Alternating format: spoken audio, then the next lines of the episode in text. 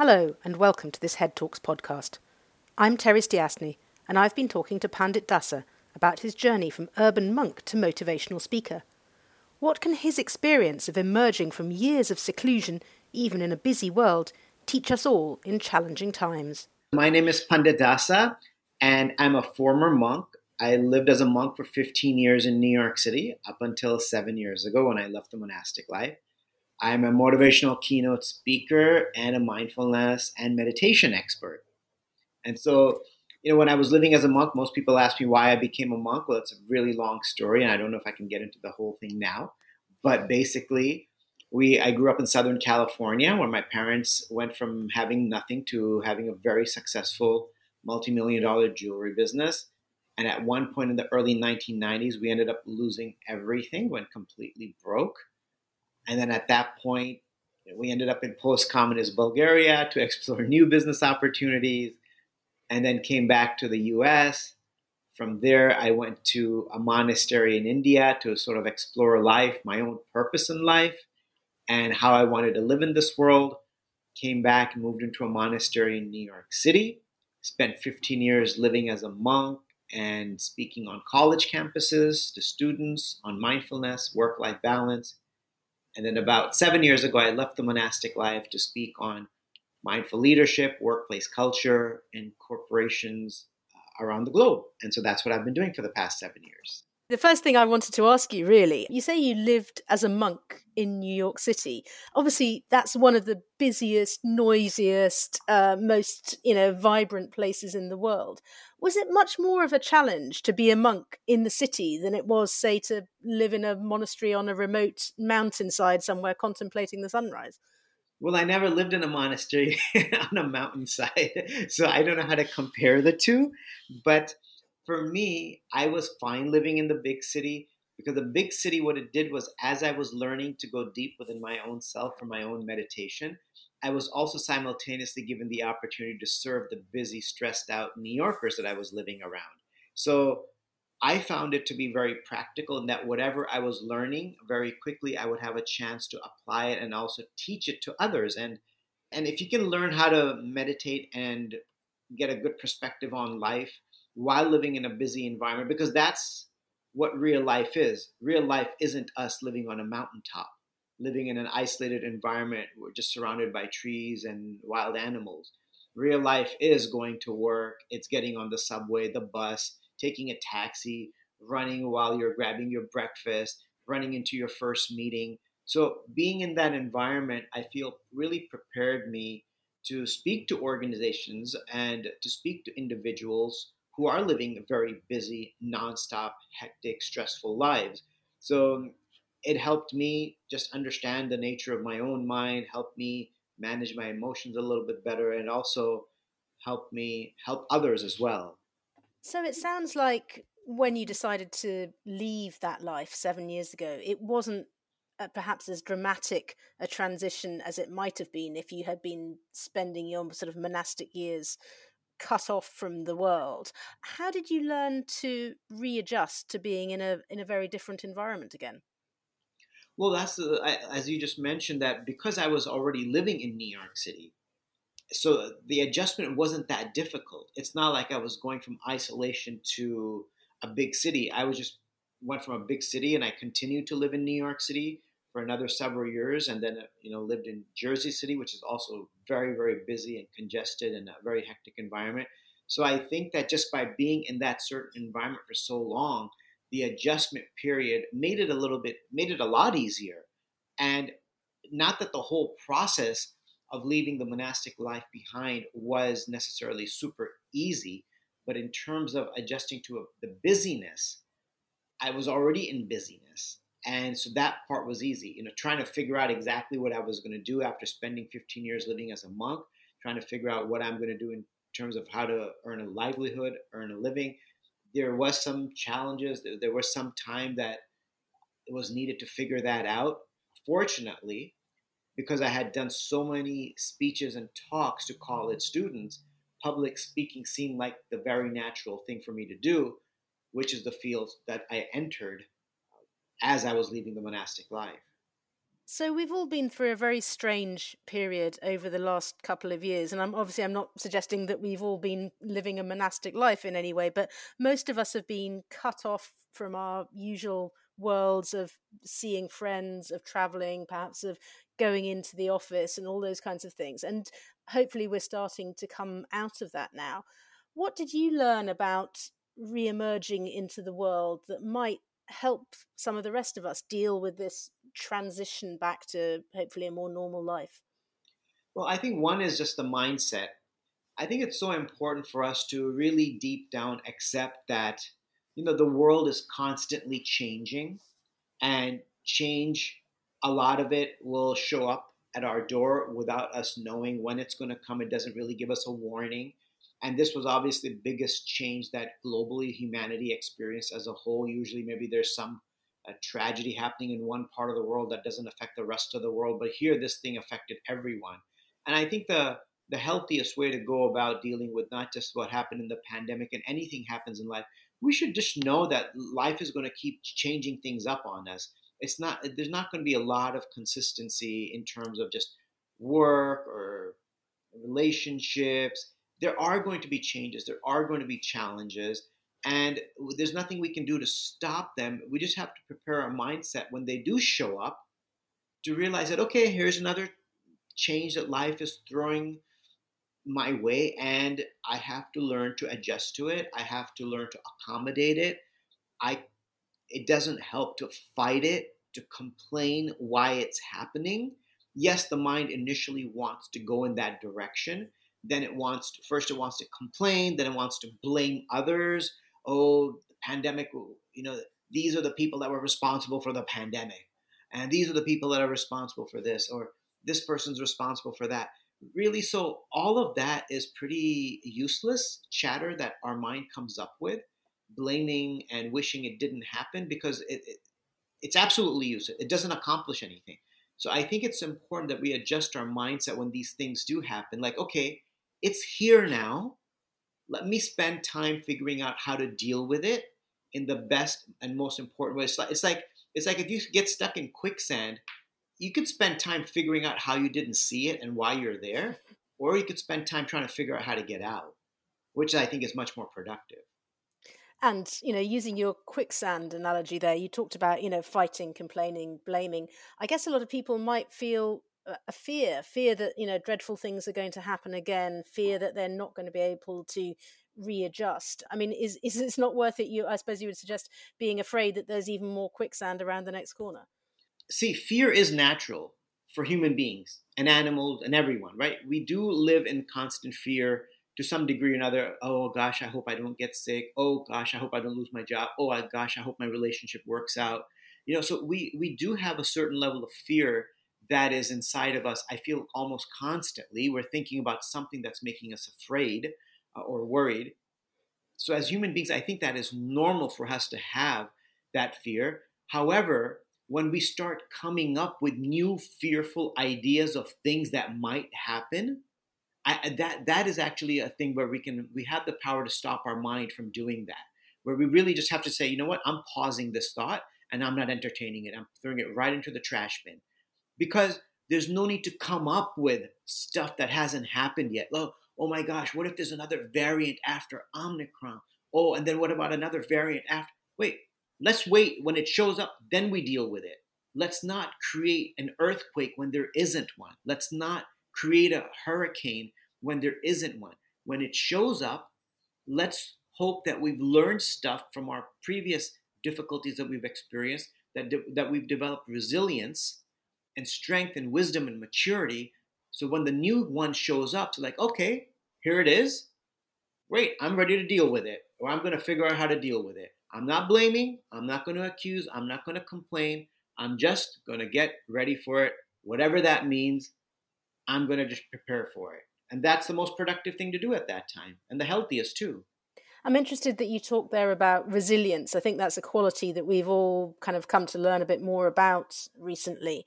How is that something that you can go about cultivating? And what other tools, I suppose, have you brought with you from your monastic life and practices into the everyday world of now? So, you know, there's a nice quote from Steve Jobs that I like. He says that you can only connect the dots when you look back. You can't connect the dots in your life when you look forward. So, which is true because we don't know what the future holds. But what we do have is our past. And we can choose to grow from the painful and difficult things that have happened to us in the past. So, resilience, you know, it's like a spring when you squeeze it and then it bounces back, right? So that's resilience, is our ability to bounce back and bounce out of the challenges that we've experienced. So the way we become resilient is when we look at our past and analyze the difficult things that have happened and then start to extract the positive lessons we've learned from that situation. And we need to do this with as many situations in our past as we can, especially the big, difficult things that happen, because there are so many incredible jewels, and there's a, that, that that's a treasure of growth in those difficult situations. But oftentimes we don't bother opening the treasure chest. We just look at the problems and the pain that it caused us. So resilience is uh, being able to grow from the painful and difficult things that, that have happened to us and extracting the lessons, opening that treasure box and taking all that treasure out, and then help. That is what's going to help us deal with the next situation. So even when, uh, so first of all, we do this for the things that have happened to us in the past, and then it trains us so when a difficult situation comes into our life, even in the moment that it's coming into our life, we're able to tell ourselves that this is painful and this is causing me discomfort, but I know it's going to help me grow in ways I can't imagine. It may take me six months, a year, or two years, or three years to fully realize the treasures that we're hiding in this difficult situation. And so when we can grow like that with all the, all the complaining and blaming, that's how we become resilient. If we stay stuck in the complain and blame sort of section, then growth isn't really taking place and, and then we haven't become a different person than who we were before. You've talked about resilience and kind of preparing yourself for new challenges. I noticed that you said you were originally someone who wasn't very confident at speaking in public, and you are now obviously somebody who is very fluent and eloquent uh, speaker. How is that something that you managed to change about yourself? So it sort of happened to me. I you know, people just don't believe it when I tell them that I was terrified of public speaking, that I lacked all kinds of confidence growing up, getting up in front of even three people or four people to say anything, to open my mouth in front of a few people. I just couldn't do it. The change sort of happened to me over time, but the biggest change happened was when I was in the monastery. I went into the monastery not thinking I'm going to be speaking to people. I went in there to learn to meditate, to learn about spirituality, to learn about philosophy, how to live a peaceful and happy life. And what happened was, as I was learning, I was asked, as are, were the other monks, to start teaching to those who were visiting the monastery, to a few, two people, five people, ten people. And at first, I was terrified. I'm like, well, that's not what I came here for. I'm like, I don't want to do that. That's so uncomfortable. Anything but that. Um, I'll stand on my head if you want me to. Don't have me do that. But then it was just a few of us, and we needed to teach. We're like, we're in a city. This isn't a cave in a jungle this we're in a we're in Manhattan, and so that means people are coming here to look for peace and happiness. And wouldn't it be just a super act of selfishness if we just kept it to ourselves, living in a place like this and not sharing it with others? So gradually, I started to share, and it took me a good couple of years. And then I started talking to bigger audiences 10 people, 15 people, 30, 50, 100. And then I was just doing so many talks that gradually I just it took me a couple of years, I would say 2 to 3 years when I started to feel comfortable. The first couple of years were painful because I was really scared. I you know, when you do something enough times, you just get comfortable with it. And that's what happened. I was just sort of called to do it. It was sort of um, a requirement in the monastery to to teach others for the most part. It wasn't like forced upon us, but then I'm like, you know, I told myself I'm here if I don't take time out to teach others like and serve others in this way, then I'm really doing a disservice and I'm sitting in a monastery in a selfish mood and I'm not really trying to serve others. So I kind of pushed myself to do it and got a lot of encouragement. And gradually over the years, I can't believe this is what I do for a living now. It's the last thing I would have ever thought. I mean, it would have been easier probably for me to become an astronaut than to be a public speaker. but somehow life had different plans for me. And uh, I didn't plan to do any of this to become a monk or to become a public speaker. Two things I would have never imagined, but here I am doing exactly those things. And now, fortunately, I, I love what I do. So when you're talking, I know now you do a lot of talking to to students, to people working in business and so forth. How do you get people to switch out of, you know, a culture which I suppose is often likely to be about complaining, blaming, saying that something somebody has done else has done something wrong and I want this changed right now. How do you teach people to switch into a slightly different mode of being, I suppose, that you're describing now? Well, one thing is, it's see, all of this complaining is happening in our mind. And so I try to tell people that our mind is a lot like a smart device. How is that? You know, the more apps we have open in our smart device, the more it drains the battery. And then our mind is also like a smart device. We have hundreds of apps open. But the powerful thing is that we can actually close out the apps in our mind. So when our mind starts complaining, so we do have to see our mind like a smart device. When we do, when we see it complaining, we should recognize that that's an app I can close out right now. So it's all about training ourselves to recognize when our mind is having a complaining moment. You know, it's not like, okay, sometimes we need to complain, that's fine, but it just shouldn't become a habit. So when I when we catch ourselves having a dwelling on a negative thought for too long or complaining, we really need to just pause and say, hey, is this really doing me any good right now? No? Okay, I'm going to press the pause on this thought and then I'm going to swipe it out. I'm going to close it out. And you'll be surprised, we actually can close it out. And you feel immediate relief when that thought has left your mind. And it's not easy in the beginning because our mind seems to enjoy dwelling on negative and complaining behavior. It likes to just dive in and latch onto it and just sort of, we just drain our energy. So, in that moment, we have to build the mental strength to say, I'm not entertaining this thought any longer. I'm going to close, swipe it, close like I would an app. And then you realize, when you do that enough times, you realize how much power you actually have to close out those negative, draining apps that are in the mind, and how much more productive and focused and stress free we can be when we learn to apply that skill set of closing out the apps in our mind. So that sounds like a quite a powerful technique for being able to focus on what is important in the moment. What else do you sort of suggest or, or try to teach people in order to make people more mindful and perhaps less stressed about all the, the worries and these, these apps that are going off in your head? Yeah, so like I said, that we will worry we, we're going to have apps open and again there's nothing wrong when that happens. It is going that's going to be our first immediate response and then how we deal with it like closing it out is the next step. So that's the key thing.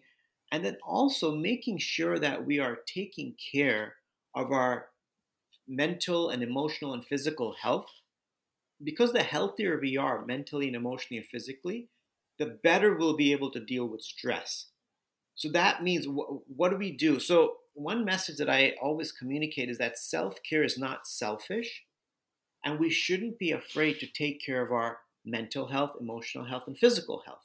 Like the airline industry tells us, we should put our own oxygen mask on first before helping someone else. That's not a message promoting selfish behavior. It's an essential and practical message. How can we help others if we can't help ourselves? So, some of the things that we need to do is making sure that we're getting enough sleep, six to eight hours, good disconnected sleep, disconnected from our devices, not working late into the night, not, not sending emails from our bed, really dimming the lights in the home, turning off the blue light on your smart device so it doesn't interfere with the production of melatonin, just preparing and planning your sleep so that you're going to get a good night's sleep. Because when we wake up, rested, we have energy to deal with the stress and anxiety. If we are regularly and consistently not getting enough sleep, we're research shows that lack of sleep can impact mood, memory, health, and judgment. I mean, what can we accomplish if our mood is off and our memory is not functioning properly, and uh, you know our judgment is impaired? We can't accomplish anything. So, making sure that we're getting enough sleep, that we're eating a healthy diet, right? Planning our meals, eating as healthy as possible, not eating late at night, making sure we're paying attention to our relationships, staying in touch with people, people that nourish us, at the same time giving back to others who may be in need. If we can do these types of activities and be mentally and emotionally nourished and physically strong, that is how we're going to be able to cope with the uncertainties, the anxieties, and stresses of life. That sounds like great advice. I mean, when things are getting a bit too much for you, for yourself, you obviously have years of, of practice in, in dealing with this. But do you ever wish that you were sort of back in retreat from the world slightly? You know, do you ever have that urge to to go back to your old life, or do you still occasionally maybe go on retreats to to take a bit of time away? Well, I think we all, uh, when we go through a difficult moment, I think we all remember back to a time when things were more peaceful in our life, right? I think that's just normal for a human being to do. Like, oh yeah, things were so great when I was in high school. I had no worries. Oh yeah, things were so great when I was here or doing that. That's that's normal. We we will do that, and I, and I think that's that's a normal human thing to do. When you're stressed a lot, and you're like, oh gosh, things were so more peaceful when I was over there, or when I was doing this, that, that kind of thing. So, but for myself, I 100% do. I make sure that I take time for myself whether it's a retreat or just you know take a, a day or just make sure the weekend is something that I really utilize to nourish myself. You know, my schedule is a little flexible because you know being self-employed, so there's some advantages to that, and the other disadvantage you're always thinking about work. but the you know so but I do have a flexible schedule. And I make sure that I utilize that flexible schedule to nourish myself, to go on walks, to spend time with friends, having conversation with friends. That nourishes me a lot. For me, I'm more of an extrovert, so I do enjoy spending quality time with my friends and family and just going on walks or getting away out of town to, even if it's not too far away it's not like a big trip but just a, a couple hours away and taking a couple days to nourish myself. So i do all of these things. I know a lot of people have said that, you know, at the moment we are living in particularly anxious times for a variety of reasons obviously the pandemic um, politics more generally. Is that something that you recognize and do you have any you know particular ways of, of coping with that beyond what you've already said so i mean there are you know there's always something going on politically that a lot of people aren't going to like right that that's always going to be there i don't know if eh, there's ever going to be a time where politically or whatever is happening in our culture, there's always upheavals in culture and society. Excuse me. So, you know, as long as there are, you know, issues like, and, and I think that I don't know how long they'll be there. They'll probably be there forever. As long as there are people who demonstrate racist behavior or gender biases or just unethical behavior, there are always going to be things in human culture that are upsetting and disturbing and frustrating right? They're always going to be there. I just don't see when that's going to happen around the world. You go to any part of the world there's something crazy happening in every part of the world at any given time. And so we've got our own you know in our own countries we have our own baggage that we're really unhappy with but then you start looking at what's happening in another part of the world they're dealing with some other crises. So that is sort of a part of the fabric of our culture, human culture. As long as there's human beings, there's going to be problems. so, you know, so we can't get rid of problems. But I think really just understanding what I can do, you know, can I change anything about the situation?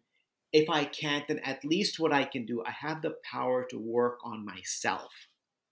I have the power to change myself for the better.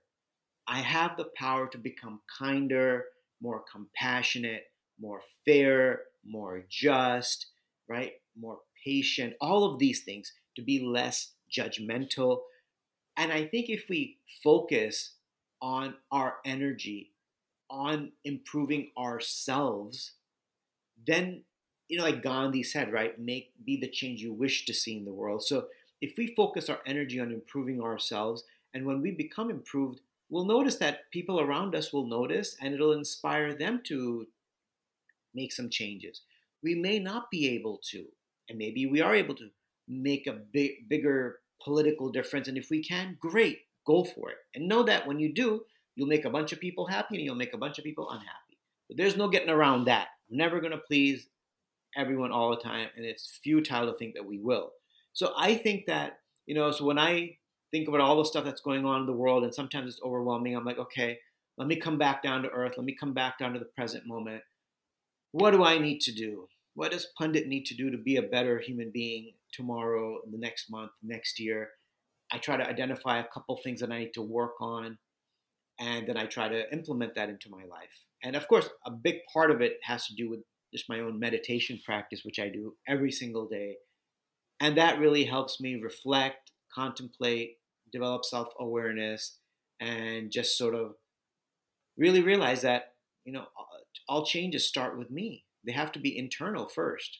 And then, as a result of the internal change, external changes will start to manifest.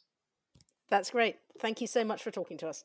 Yeah, it was my pleasure. Thank you so much. Thanks for listening to this Head Talks podcast. We hope you found it helpful and interesting. You can find many more talks on our website at headtalks.com or listen to our podcasts on all the usual channels.